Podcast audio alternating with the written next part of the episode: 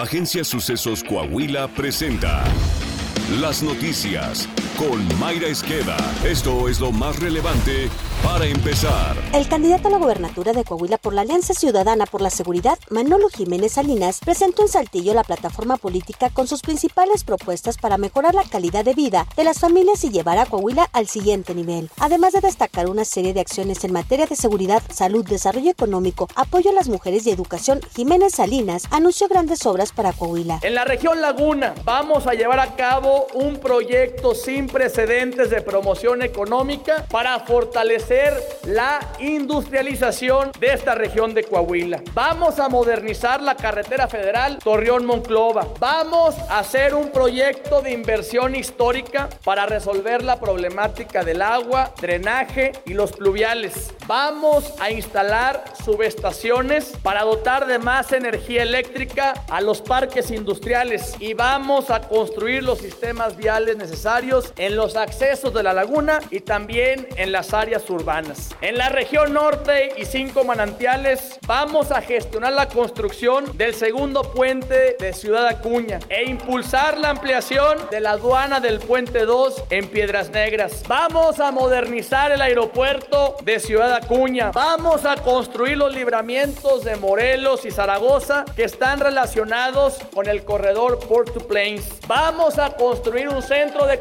convenciones en Piedras Negras y vamos a rehabilitar los centros de salud de toda esta región de Coahuila. En la región carbonífera vamos a construir un gran parque industrial. Vamos a construir las líneas de conducción de agua necesarias para conectar los servicios en los municipios de la carbonífera. Vamos a construir un relleno sanitario regional. Vamos a promover la construcción de una planta coquizadora para poder diversificar la venta del carbón y vamos a impulsar la modernización de la carretera Premier de Nueva Rosita y Allende. En la región desierto, centro desierto, vamos a construir también un gran parque industrial. Vamos a modernizar el libramiento Carlos Salinas de Gortari. Vamos a construir también un nuevo relleno sanitario regional. A construir los libramientos de Cuatro Ciénegas, Sacramento, Nadadores, San Buena, Abasolo y Escobedo. Y vamos a poner en marcha un programa integral de pavimentación. En la región sureste vamos a crear las condiciones para que el aeropuerto de Ramos Arizpe tenga vuelos comerciales nacionales e internacionales.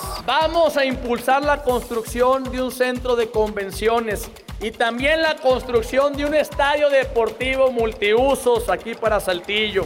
Vamos a profundizar en el proyecto de un tren de pasajeros de Ramadero Ramos Arispe Monterrey y vamos a promover la construcción del arco vial metropolitano para que se conecte la, autopista de cuota de Monterrey con el libramiento Flores Tapia y vamos a impulsar la ampliación de los, los libramientos que van de Ramos Arispe hacia la salida de Zacatecas y Torreón.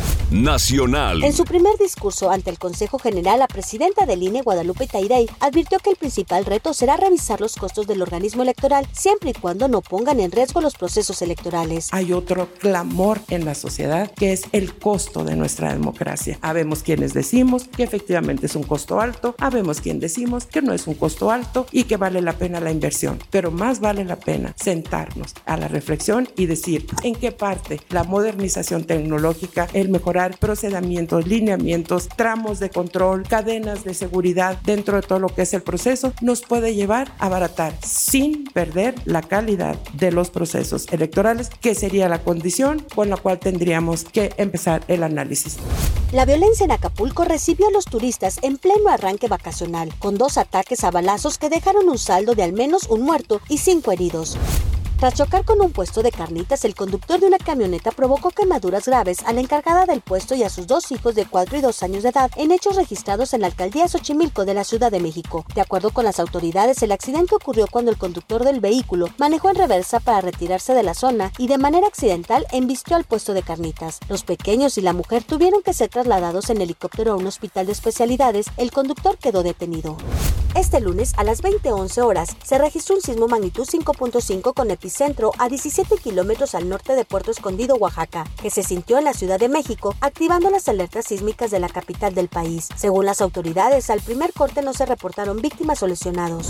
Coahuila. El Sistema Estatal de Protección Civil trabaja de manera coordinada con instancias federales, estatales y municipales para proporcionar a los coahuilenses un ambiente de seguridad basado en la prevención y oportuna atención a las emergencias que se presentan, con la finalidad de reducir al máximo los riesgos y daños durante la temporada de vacaciones de Semana Santa 2023, señaló el gobernador Miguel Ángel Riquelme Solís. Explicó que la promoción de la cultura de la protección civil incide positivamente al inculcar en todos los sectores de la población la adopción de acciones preventivas que permitan mitigar los peligros para la sociedad en cualquier sitio. Saltillo. Durante la Semana Santa, la Unidad de Integración Familiar del Gobierno Municipal, por medio de la Comisaría de Seguridad y Protección Ciudadana en Saltillo, mantiene sus servicios de prevención y atención a la violencia intrafamiliar de pareja y de género. Patricia Moreno Domínguez, titular del UNIF, señaló que los elementos de la unidad trabajarán de manera habitual durante el actual periodo vacacional. Informó que los reportes se pueden realizar en el número de emergencias 911 en los diferentes grupos de WhatsApp de seguridad o al número directo 844-410-4003, disponible las 24 horas, los 365 días del año. Deportes. El Fan ID será obligatorio para todos los aficionados de la Liga MX a partir del próximo 20 de abril. En un comunicado, la liga anunció que, tras cumplir con la etapa de implementación, ahora el registro de todos los fanáticos será obligatorio para ingresar a los 17 estadios del fútbol mexicano. La obligatoriedad entrará en vigor en el inicio de la jornada 16 del presente torneo. Está usted bien informado. Sucesos Coahuila. Síguenos en Spotify, Amazon Music, Apple Podcast, Google Podcast, YouTube, Facebook, Twitter e Instagram.